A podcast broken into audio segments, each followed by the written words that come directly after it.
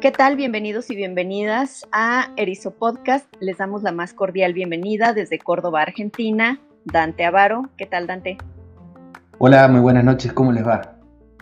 Carlos Luis Sánchez y Sánchez desde la Ciudad de México. Hola, ¿qué tal? Hola. Hola. Y Gloria Rodríguez desde Aguascalientes, México. Hoy nuestro tema es, sumamente retador, yo creo. Vamos a llamarlo el país de un solo hombre a, manera de pregunta. Y esto porque hoy queremos abordar el tema de la figura presidencial en la víspera, bueno, no en la víspera, en, de hecho ya el inicio del proceso electoral para 2021 con 21.368 cargos y 15 gubernaturas en disputa y todo esto descansado en el discurso de Andrés Manuel López Obrador. Entonces, a mí me gustaría que inicialmente Carlos nos pusiera un poquito más en el contexto del tema.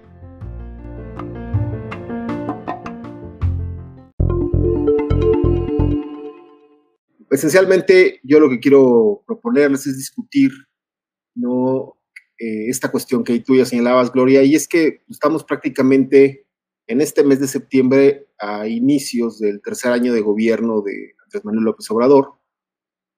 Y si bien este tercer año lo hace en, el contexto de una crisis de salud económica, una profunda crisis económica y de salud, eh, las previsiones de cara a las elecciones intermedias del año que entra, del 2021, no podrían ser más positivas para el primer mandatario y para su partido, porque tienen la posibilidad, eh, tiene la posibilidad él, ¿no? como cabeza de este partido y Morena, el Movimiento de Regeneración Nacional, de refrendar su dominio nacional y más aún extender.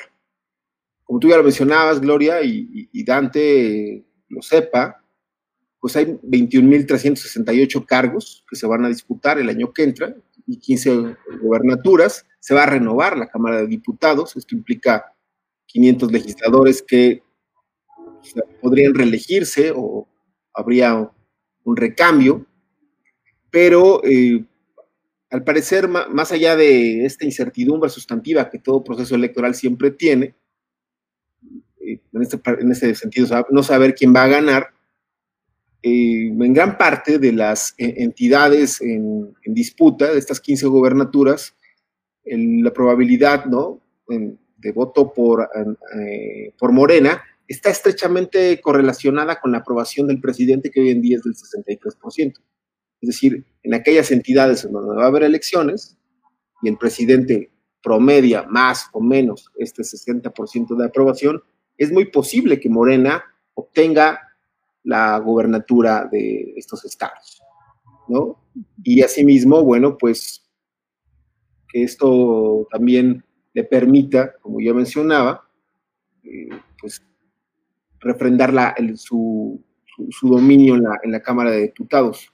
Y creo que el presidente está consciente de, de todo ello y esto se refleja en su afán de permanecer vigente en el espacio público con su conferencia de prensa diaria, eh, por ejemplo, que hay voces que señalan que esto constituye un esfuerzo propagandista de clara injerencia electoral, pues creo que refleja una clara intencionalidad de consolidar su proyecto, que también creo que refleja al mismo tiempo la estrecha dependencia que tiene Morena, el partido, el Movimiento de Regeneración Nacional, con la figura de Andrés Manuel López Obrador. Y esto, pues, es muy importante porque Morena va a ser uno de los partidos políticos o el partido político que más dinero va a recibir en materia de prerrogativas eh, otorgadas por el Instituto Nacional Electoral, alrededor de 1.600 millones de pesos de financiamiento público recibirá eh, Morena para enfrentar estas elecciones, es decir, va con una clara ventaja. Recordemos un poco que el financiamiento público se decide, se otorga a partir de los resultados electorales previos, y en este caso, bueno, Morena fue el triunfador de la pasada elección del 2018, entonces por lo tanto le toca la mayor cantidad de dinero, que son estos 1.600 millones. Y creo que, bueno, eh, yo me pregunto, en principio, yo quisiera discutir un primer punto y creo que quiero, quisiera que vayamos en ese orden, ¿no? O sea, preguntarte, preguntarles, ¿no? Y a nuestro público, cuestionar primero que nada, ¿por qué pese a esta gestión que muchos consideran errática del presidente de la República, sigue gozando de un apoyo mayoritario y deslizo una rápidamente una segunda, ¿por qué la oposición está prácticamente pasmada? Porque en gran medida esta intención de voto, esta fortaleza con la que llega Morena al, el presidente a la elección intermedia, también se debe en gran medida a la ausencia de una oposición efectiva, eh, coherente, programática, de, manera programática, discursivamente, etcétera. Entonces, eh, estas dos eh, cuestiones yo, yo quisiera poner en principio a discusión, Gloria.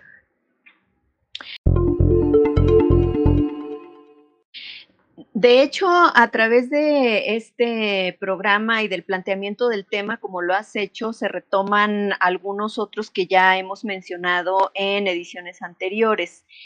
Y bueno, inicialmente tiene que ver con el discurso de Andrés Manuel López Obrador, que de hecho desde los inicios de su carrera política, bueno, desde su separación del, del PRI, su incursión en el PRD y luego cuando ganó el cargo como jefe de gobierno en el Distrito Federal, la verdad es que su estrategia propagandística no ha cambiado, al contrario, la ha refinado y entró de alguna manera como una especie de caballo de Troya morena dentro del PRD, porque cuando pierde la segunda ocasión, que fue candidato presidencial, eh, pues yo dudo mucho que el PRD como tal, como instituto político, lo hubiera lanzado para una, una tercera contienda y entonces ya se desprende Morena pero continúa con el mismo discurso, con esta, esta idea en la que se va erigiendo como la oposición,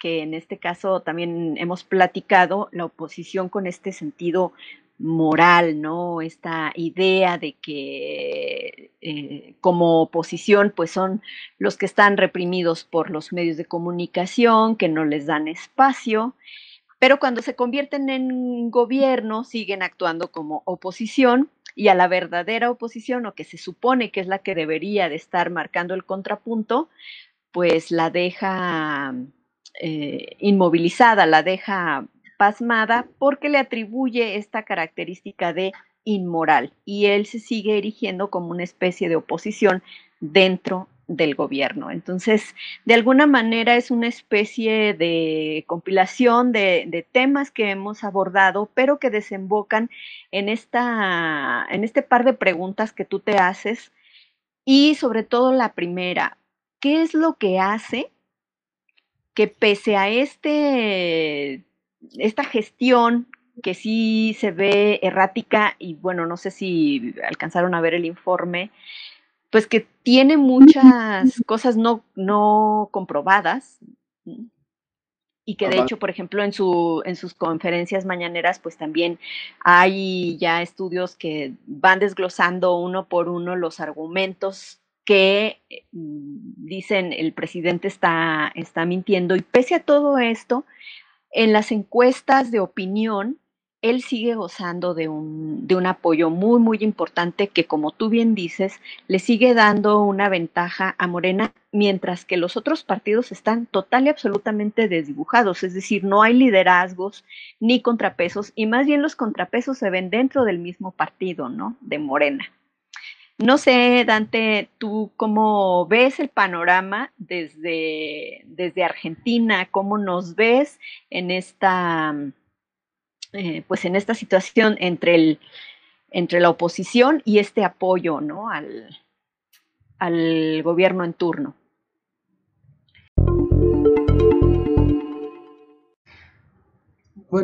yo diría tres cosas en función de la pregunta que dejó Carlos y lo que tú dices ahora, Gloria. La primera cuestión es que falta mucho para el proceso electoral, un año, y si bien México es, uno de los países de la región más estables. Quizás un año es mucho tiempo para ver cómo van a cambiar las expectativas eh, de los consumidores, de, los, de la población en términos ciudadanos, eh, de la evolución de la economía. etcétera. Digamos, la salida de la pandemia y una vuelta a, poner en funcionamiento la maquinaria económica del país eh, puede llevar a diferentes escenarios. Uno de ellos podría ser la erosión de la imagen presidencial. Eso no lo sabemos y falta un año largo. Entonces, esa es una primera cuestión. Es decir, en, la pandemia todavía no hay modelos exitosos que, para contrastar. Entonces, falta tiempo para que eso suceda y cuando aparezcan los eh, escenarios más exitosos es donde los ciudadanos van a empezar a contrastar cómo ha hecho el presidente para manejar esta crisis sanitaria. Ese es un nivel. La segunda cuestión es que eh, a mí me parece que eh, si bien ustedes hablan de Morena como partido, eh, a, mí me gustaría incorporar una dimensión ahí que es, desde mi perspectiva y de, ver México de la distancia, es que hay una dimensión ideológica en Morena que es muy fuerte y muy aglutinadora, y es una dimensión que no estaba presente antes de Morena. El, escenario de la cultura política mexicana, de la relación entre el ciudadano y los partidos y los medios de comunicación, han encontrado en Morena una, una nueva topografía, un nuevo occidente geográfico, y es la reaparición de una impronta ideológica muy fuerte, que esto me lleva a la tercera cuestión, y es que, y la pongo en modo de pregunta, ¿No llegará el momento en que el ciudadano promedio, incluso votante de la cuarta T, se canse de las mañaneras? ¿Hasta qué punto la ciudadanía va a soportar, digámoslo de alguna manera, le va a parecer normal o empiece a fastidiarse eh, de esta especie de narración del ejercicio del poder? Porque yo le devuelvo la pregunta a Carlos y a ti, Gloria, y la pongo en estos términos.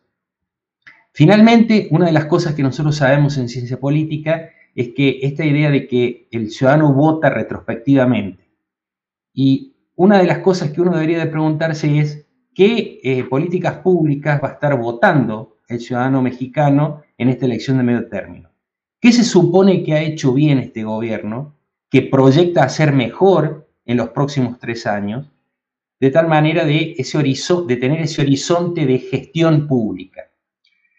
Porque, visto a la distancia, a mí lo que me parece es que México, el gobierno mexicano, está lleno de ideología, pero poco de acción, de acción gubernamental en el sentido de implementación de políticas públicas. Entonces, ahí dejaría yo mi observación, mi, mi comentario. Algo de lo que tú mencionas, Dante, tiene que ver con esta cuestión del desgaste del discurso, en este caso de Andrés Manuel López Obrador, y es un discurso que tiene constantes desde que inició su campaña eh, presidencial. Y mucho tiene que ver con apelar más al sentimiento de, de la población, es decir, sí a hechos concretos, pero hablar de corrupción en, general, hablar de desigualdad en general, eh, hablar de marginación y todas estas problemáticas de violencia en general. Y ha apelado, de, de, hecho, a lo largo de su discurso a estas cuestiones. Y yo siento que efectivamente esta aprobación que tiene responde a lo que la gente quiere escuchar, no tanto al conocimiento. Yo, bueno el presidente puede pararse a decir en su informe tal cosa y decirlo con datos, pero la ciudadanía en general no va a buscar el dato, el dato correcto. la transparencia, por ejemplo, o el ejercicio de la solicitud de información, pues no, es, no se ejerce de manera ya cotidiana y si se ejerce pues casi siempre es por el lado de los periodistas que al final de cuentas pues también son como que los raceros y los que van marcando mm, o los que van diciendo si el presidente está diciendo o está, está diciendo lo que, lo que es la, la realidad. En este sentido yo siento que el discurso como tal al apelar a eso que el votante quiere escuchar, pues no se va a desgastar. Y entonces, por ejemplo, hay en, dentro del informe algunas frases que me llamaron muchísimo la atención, pero más que frases, eh, palabras. Por ejemplo, él habla de amor entre familias, que la pandemia aumentó el amor entre las familias, se fomentó el humanismo entre los, em, el personal de salud, eh, la fraternidad del pueblo. Entonces, cuando apela a estos sentimientos idealizados, cuando habla de purificar el gobierno como una cuestión más espiritual que, que realista, siento que está apelando a este sentimiento, ¿no? Y a eso que la gente quiere escuchar. En ese sentido, ¿qué tanto realmente se puede desgastar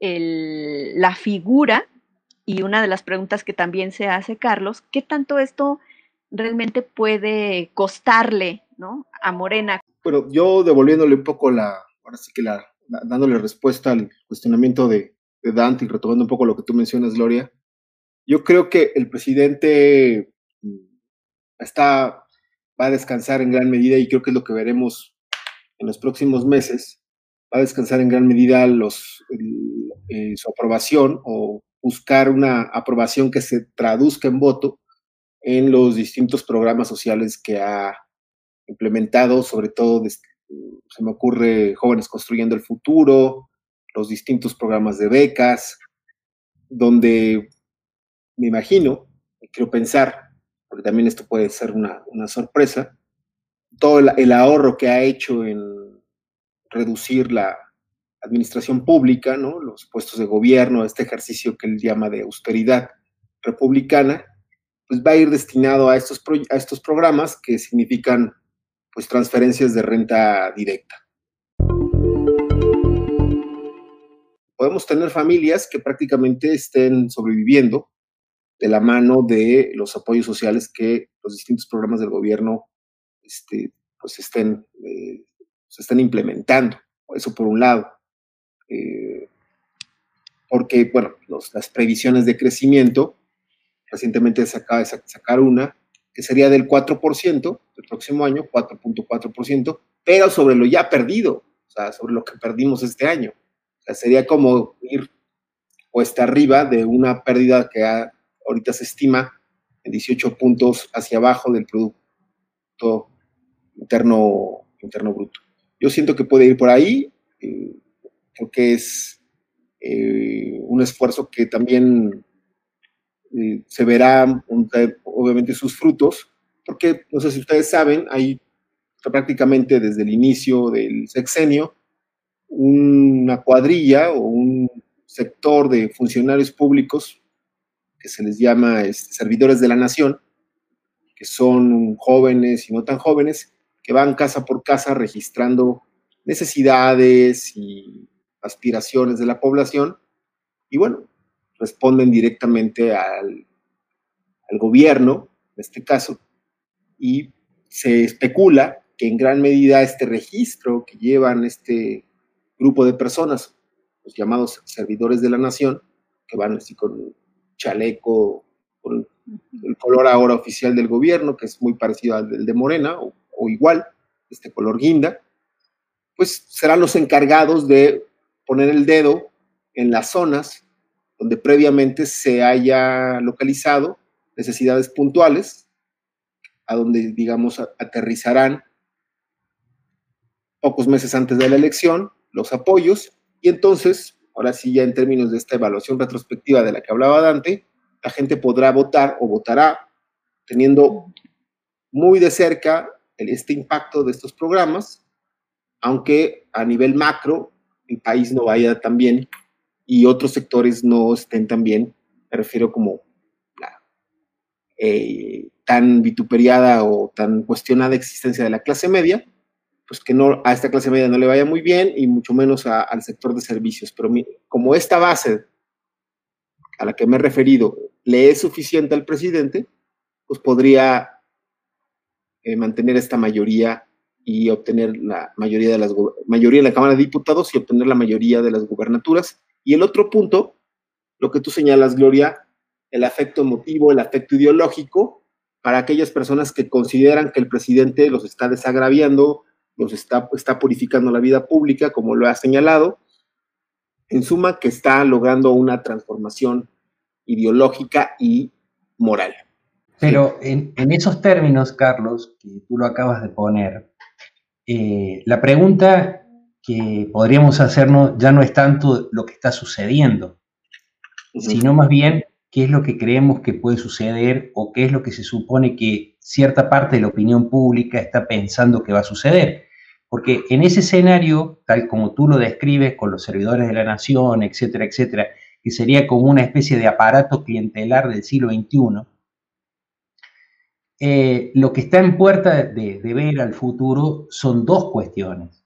La primera sería qué es lo que se supone que va a hacer el presidente Andrés Manuel López Obrador en los próximos tres años, o sea, a qué le va a dedicar sus energías en términos de gobierno.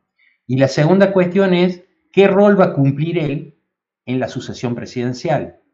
Cuando yo digo cuál es la agenda de los próximos tres años, me refiero no solamente a las políticas públicas, etcétera, sino a aquellas políticas públicas constitutivas que quizás ahora las tienen en stand-by. Y me refiero a una reforma más exhaustiva y profunda de los organismos autónomos. Que sí, sí, se está, que sí está buscando, ¿no? Que incluso ha habido intentos por vulnerar la autonomía de las universidades, por vulnerar la autonomía del Instituto Nacional Electoral y por lo que también ya comentábamos antes, ¿no? Que cuando las instituciones no actúan según las convicciones del presidente, entonces se convierten en los malos, en la oposición, en el adversario y en aquel que no, pues que no está de acuerdo con esta política en la que lo que importa es el pueblo. La...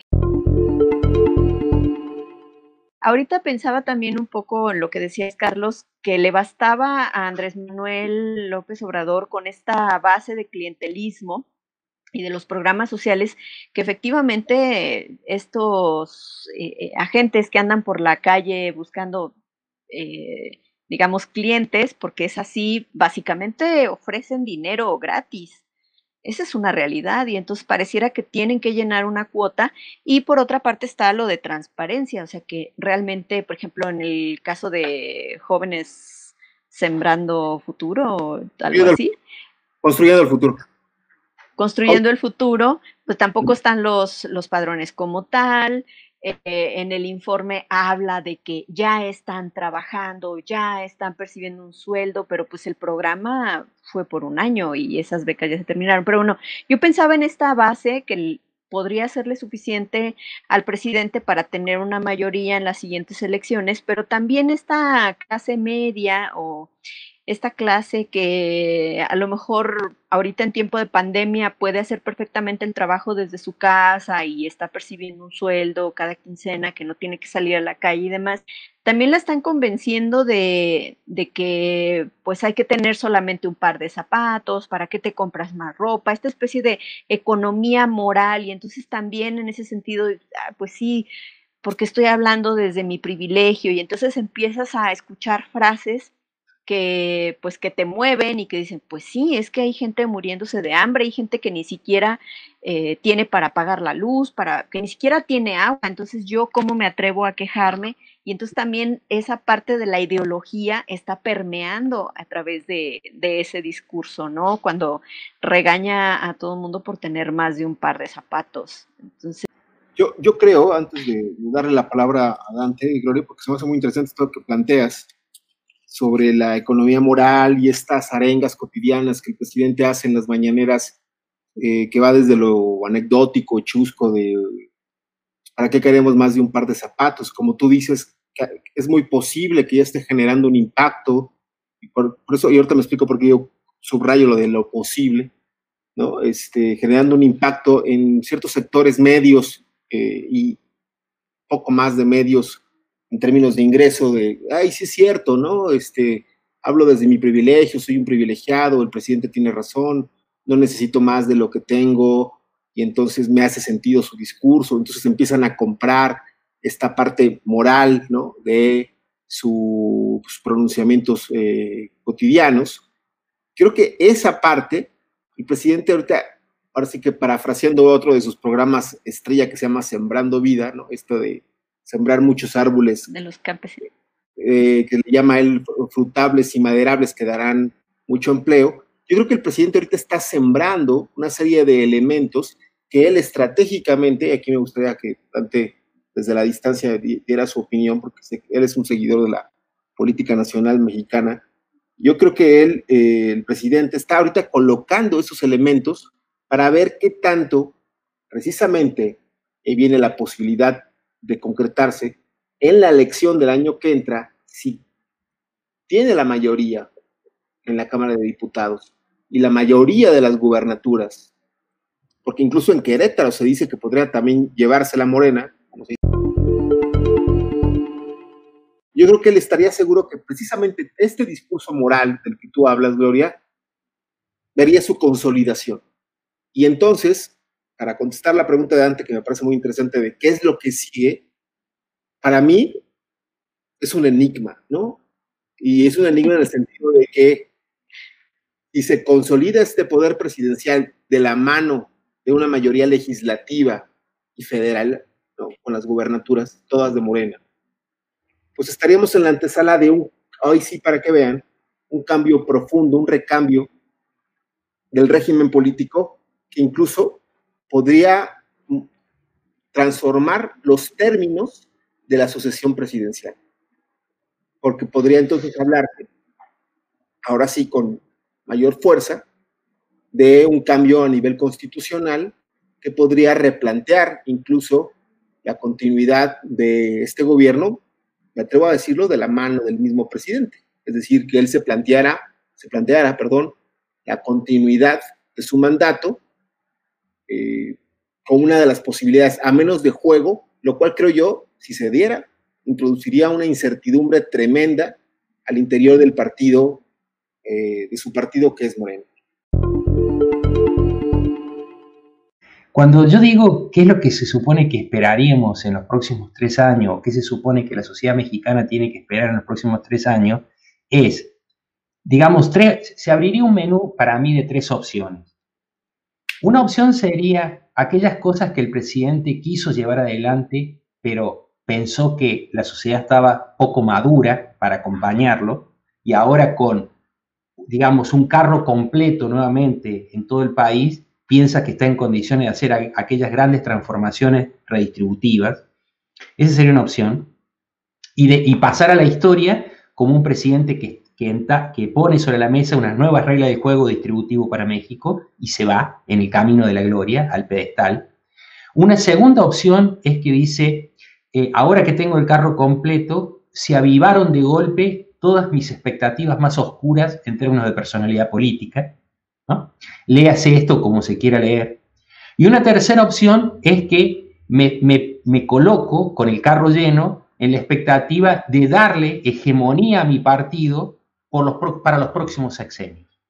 Digamos, esas tres mapas de opciones, esas tres opciones eh, tienen contenidos diferentes de, lo que hay que hacer y de políticas para llevarlo adelante. Entonces, no, es que, eh, si bien todo es una incertidumbre, el mapa de la incertidumbre e, es legible de alguna manera. Lo que no sabemos es cuáles son los caminos que se pueden seguir. Pero ahora déjame hacer énfasis en un segundo punto. Yo hace mucho escribí, hace mucho un articulito sobre la traición en, el, en términos de qué rol juega la traición en las sucesiones de los ejecutivos. Y la tesis central era de que la traición es inherente al digamos, al juego político y específicamente a la democracia y dentro de los partidos. Digamos, las sucesiones presidenciales tienen que ver con el juego de la traición. Tiene, tiene que haber alguien que es capaz de traicionar al líder y emerger como nuevo líder. Pero en el juego de la traición es muy importante que el que está en funciones se deje traicionar. Porque la traición es como un juego, Vos sabes que no sos eterno, entonces te tenés que dejar traicionar. Pero ese juego es muy, digamos, es, muy complejo, como todos los actos políticos, muy simbólico, muy emblemático, etc., en donde traicionador y traicionado ambos ganan, pero hay que dejarse traicionar. Y hago énfasis en esto. a mí lo que me preocupa es que Andrés Manuel no, Andrés Manuel López Obrador, el presidente de México, no transmite esta cualidad de dejarse traicionar. Entonces, eso enturbiaría la selección de un nuevo liderazgo y de darle hegemonía por varios tiempo al partido. Entonces, ahí volvemos a lo mismo. ¿Qué tan partido es el partido Morena? Que era, digamos, en, en la consigna de Carlos aparece como un axioma, partido Morena. Pero ¿qué tan partido es el partido Morena? Digamos, ¿qué tanta de las propiedades y las cualidades que normalmente le asignamos a los partidos políticos tiene Morena? ¿O solamente Morena es un movimiento que gira en torno a un líder? ¿No? Y por lo tanto tiene las propiedades que el líder le transmite. Y trataban de, convencerlas de trabajar para este proyecto, como ellos lo, lo llamaban, aportando tus ideas para, o sea, tú sabes de tal tema y, creemos que tienes una vocación de servicio y creemos que tienes las cualidades necesarias que requiere un, un, movimiento como el nuestro para que aportes. Y lo que se veía al final es que las personas que participaban no contribuían de manera personal, es decir, se hacía una construcción de un proyecto donde el único que brillaba aunque la persona fuera, no sé, hablabas de, cultura, de educación, de cualquier, de cualquier tema, todo era en abono al líder de, de Morena, o sea, al creador de este movimiento, al verdadero guía de todos esos eh, seguidores, y todo eso contribuía a la, la, formación y el enaltecimiento de la figura de Andrés Manuel López Obrador. Y actualmente yo tengo la percepción de que de alguna manera él se ha separado un poco del partido. No de, no de hecho, pues me refiero a que no, mm, no lo ves metido en el, en el partido como tal, no, no se refiere mucho al partido, pareciera que Morena ya quedó como, digamos, de palabra, pareciera que yo me deslindo porque yo ya soy el presidente de México y el partido es el partido. Y ahorita se traen un juego en el que pues están peleando, no sé, olvidé ahorita la cifra de los que se inscribieron para la eh, dirección del partido, para la Secretaría General del partido. Eh, y se están aglutinando muchas voces en torno al presidente. Yo he escuchado frases como es que no hemos apoyado al presidente y mi proyecto es apoyar al presidente. Por ejemplo, y así de, frases que realmente te dan risa, no hemos comprado cachitos de la lotería. Eh, yo, yo creo que es que esto ya ha sucedido antes. Creo que el presidente ha aprendido la lección. ¿A qué me refiero? Esto último que mencionas, Gloria, eh, de que el eh, votaron por, por él y por una idea de movimiento más que por los candidatos. Creo que lo tiene muy presente el, presidente y de ahí, por ejemplo, el afán, primero que nada, de meter el mismo día de la elección, que no lo logró, de la próxima elección intermedia, este, esta revocación de mandato, ¿no? Esta idea de, ¿quieren que continúe o no? no, lo logró. Ahora eh, pretendía meter el juicio a los expresidentes, del cual hablamos el podcast pasado, el, el episodio pasado, y tampoco parece ser que se va a lograr. O sea, él ha buscado de manera reiterada meterse en la boleta porque creo que está muy consciente de que su figura está estrechamente asociada al éxito de, Morena, de los distintos candidatos de Morena. No en balde lo mencionaba, ¿no? Un poco en la introducción.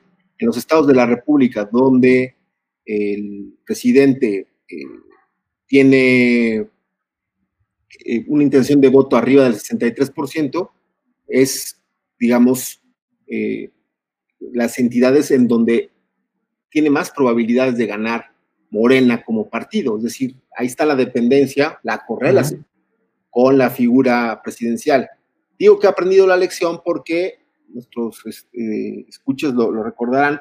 En 2012, cuando enfrentó a, Enrique Peña Nieto, Andrés Manuel López Obrador y a José Másquez Mota, él, él logró remontar un tercer lugar, un lejano tercer sitio en la contienda, y, logró ubicarse a siete puntos porcentuales de distancia de Enrique Peña Nieto. O sea, le fue bien, pese a que él diga ahora que también le hicieron fraude, lo que tú quieras. Realmente él hizo una campaña, podríamos decir, también exitosa en 2012. Y aún pertenecía al Partido de la Revolución Democrática en ese entonces. ¿Qué pasó tres años después, en la elección intermedia del 2015? El PRD se desfondó.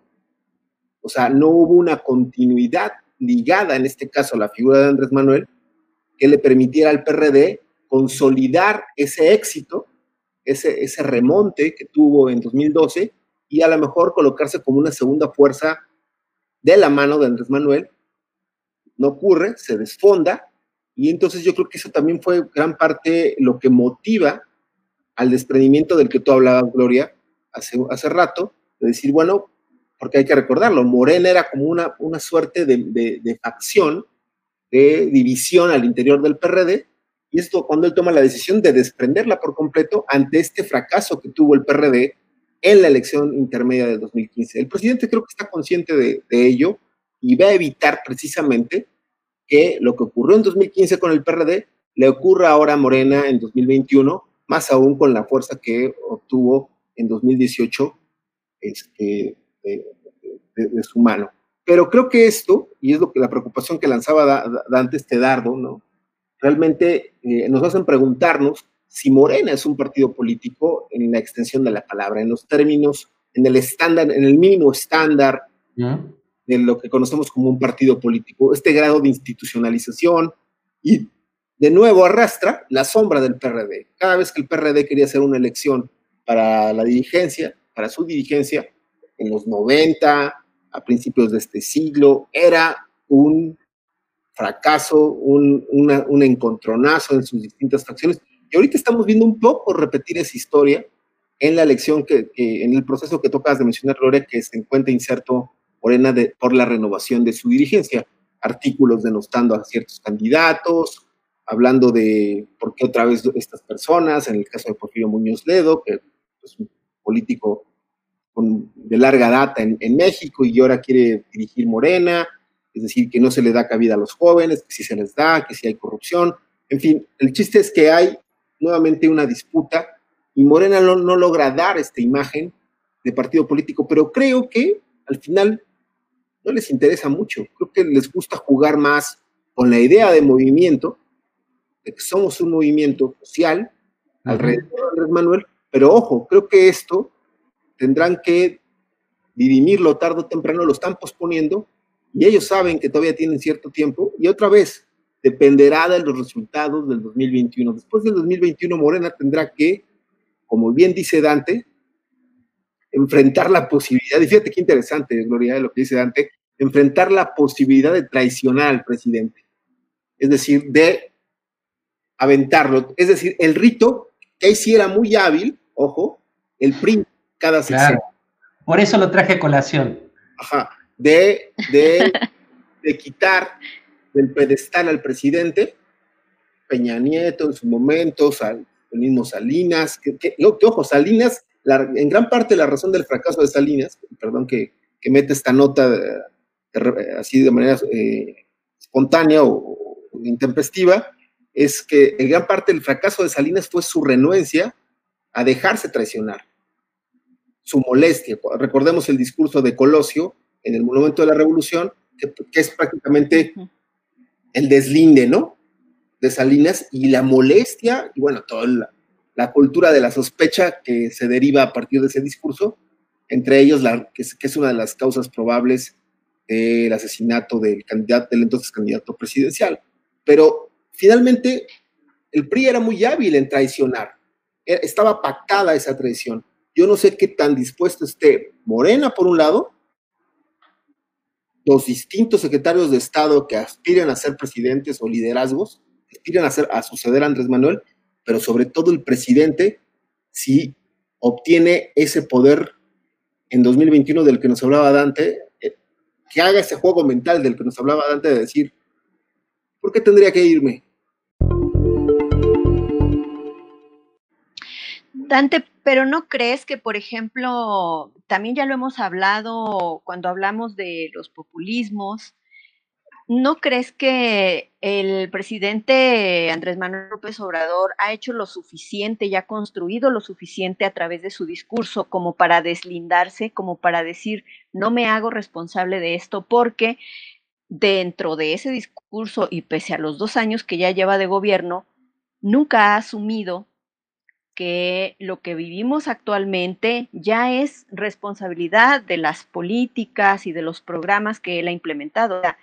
Hasta el momento, incluso el manejo fallido o exitoso de la pandemia también tiene que ver con no sé qué cantidad de hospitales que se dejaron a medio construir. Es decir, todavía tiene ese as bajo la manga como para decir que su política económica fracasa y tiene este problema con el empresario que no se va a doblegar ante esta situación, que no va a decir voy a invertir, va a decir el, el presidente, la respuesta de él va a ser, pues es que los gobiernos anteriores, porque eso nunca lo ha dejado de lado.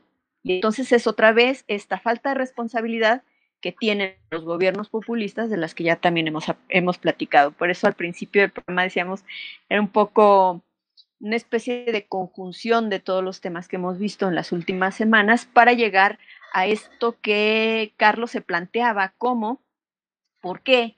Pese a todo lo que se ha construido en materia de participación ciudadana en México, de construir esta ciudadanía, ¿por qué y así concluye Carlos lo que, lo que nos planteó, ¿por qué sucumbe de nueva cuenta ante, ante la figura de un solo hombre? El presidente de México eh, ejerce un liderazgo populista bastante atípico. Eso ya lo hemos dicho y lo hemos retratado en múltiples ocasiones. Pero lo que también hay que decir es que México tanto en su esfera económica como política, es un país sumamente complejo y que no es comparable con Ecuador, con Venezuela, ni tampoco con Argentina. Y voy a decir por qué. México es una potencia económica. México es un país enorme en términos poblacionales. Es miembro, es miembro del club de las economías más potentes del mundo. Está en la OCDE desde hace muchos años. Además, está en el ex NAFTA, en el Tratado de Libre Comercio. En fin, México reúne una serie de características que lo eh, hacen muy diferente al resto de las sociedades populistas o de gobiernos populistas de América del Sur. Entonces, ahí, en ese contexto, en algún momento, AM, el presidente de México, va a tener que dar respuestas a lo que no hace. Es decir, él tiene un reloj que, digamos, la ciudadanía le ha dado tiempo, la economía le da tiempo, pero hay un reloj que va a marcar el deadline, el final, a partir del cual él tiene que dar una respuesta. Las otras economías del Cono Sur son mucho más atípicas, mucho menos densas, menos complejas, con menos interrelaciones con el resto del mundo. La economía mexicana es abierta, compleja, es competitiva, está al lado de Estados Unidos, o sea, e-, esa situación es muy diferente. Entonces, en algún momento, la ciudadanía, los empresarios, las organizaciones, le van a empezar a decir, bueno, ¿y ahora qué? O sea, el avión, el cachito y la lotería tiene, desde mi perspectiva, un tiempo perentorio. No, no, está, está muy bien. Eh, yo mientras escucho a Dante, eh, no me la, como decimos en México, no me la chuto, es decir, no, no la veo completa, es decir, no, pero sí veo lo, principal de, la, de las mañaneras y he logrado cierto grado de compenetración un poco en el sentido de lo que quiere transmitir el presidente. Y como decías, Gloria, lo dices bien, no es la él viene ejerciendo este estilo desde el 2000. Como capitalino lo conozco, pues fue jefe de gobierno, fue gobernador de, mi ciudad y desde entonces hacía sus mañaneras con otro cariz, menos agresivas, pero de igual forma confrontativas. A Dante le tocó, era el tiempo que él, vivía aquí en México, frente a Vicente Fox. Era una época en la que trataba él de, contrastar, de distinguirse frente, frente a Fox, ¿no? Frente a, Vicente Fox Quesada. Pero yo diferiría de Dante, y creo que es lo rico de, este, de estos programas, porque para, eh, dice Dante, tendrá tarde o temprano que rendir cuentas. Yo lo sintetizaría así, lo que dijo Dante. Rendir cuentas ante el empresariado, ante el pequeño y mediano empresario, ante el gran empresario. Este, pero ¿sabes qué, Dante? ¿Sabes qué, Gloria? Yo creo que al presidente no le importa. Porque si le importara, ya desde ahorita hubiera implementado, por ejemplo, algún programa, algún mm, paliativo más, más allá de algo que instrumentó por ahí de 20 mil pesos este, de mil dólares para ciertos comercios, mil dólares americanos, 20 mil pesos mexicanos, pero no hubo un programa claro para el sector de servicios o para las pequeñas y medianas empresas. Y esto a mí, más allá de otras cuestiones que diariamente esgrime las mañaneras, me hace pensar que él, su apuesta de cara a esta rendición de cuentas, a este, a este deadline que nos habla Dante, es me basta y me sobra con el pueblo. Entonces ahí viene la consolidación del, discurso populista, pero de manera fáctica. Porque ¿quién es este pueblo? Todo el sector que los distintos voceros de Morena, eh, columnistas afines y todo, se han encargado de repetir que es la fuerza del presidente, que es todo, ese sector de personas que durante años fueron eh, olvidadas, eh, no escuchadas, durante estos 30 años de neoliberalismo, es decir, todos los desposeídos, las personas que prácticamente no tenían una voz y que el presidente se las está dando, y con eso bastará para el 2021 y para el 2024, si es que hay una sucesión eh, lo más fluida posible al interior de este partido movimiento que se llama Morena y que él tendrá también que jugar este rol de árbitro entre los distintos candidatos si es que lo quiere jugar. Entonces ahí se, ahí se verá lo interesante. Pero por lo pronto yo creo que en esta rendición de cuentas que nos habla Dante, hasta cierto punto tradicional y no por ello menos importante, que todos los presidentes en el mundo tienen que hacer. Esa es, esa es la, la, cualidad de los populismos o la característica de los populismos, que se salen de esta norma y dicen, en el caso mexicano, es, a mí no me interesa y tengo una base sólida que son los desposeídos, pobres de esta nación, y con ellos gobierno de la mano, y vamos para adelante y a lo que sigue. Entonces, esto es lo que yo cerraría entonces diciendo que esto es lo que, digamos, nos muestra que a pesar de tantos años de, construcción de una cultura política cívica, de darle esta facultad de, de, racionalidad más allá de la emoción de la que Gloria nos hablaba, Dante, terminamos siendo otra vez el país de un solo hombre y dependiendo de lo que el señor presidente, eh, un poco lo que se le decía en los 70, ¿no? ¿Qué horas, ¿Qué horas son, señor presidente? ¿Qué horas son las que usted diga, señor presidente?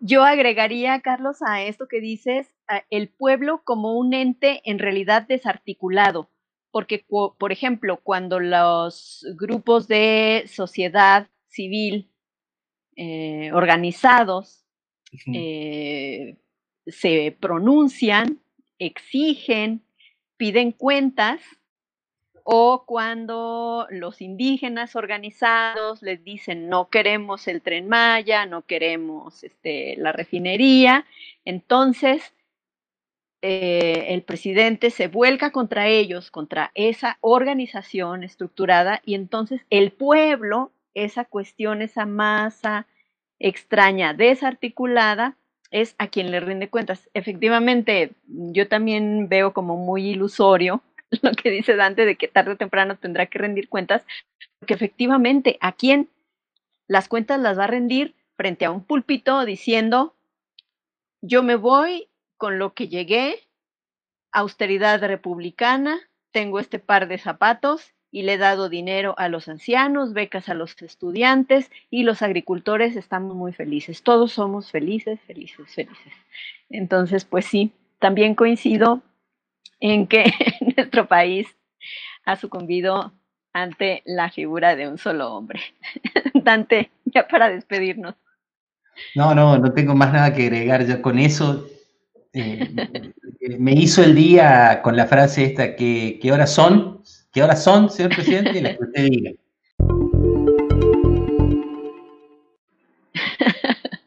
Pues nosotros les agradecemos mucho que nos hayan acompañado en este erizo País de un solo hombre, el número 21. Les esperamos en una nueva entrega. Estuvimos con ustedes Dante Avaro, Carlos Luis Sánchez y Gloria Rodríguez. Hasta la próxima.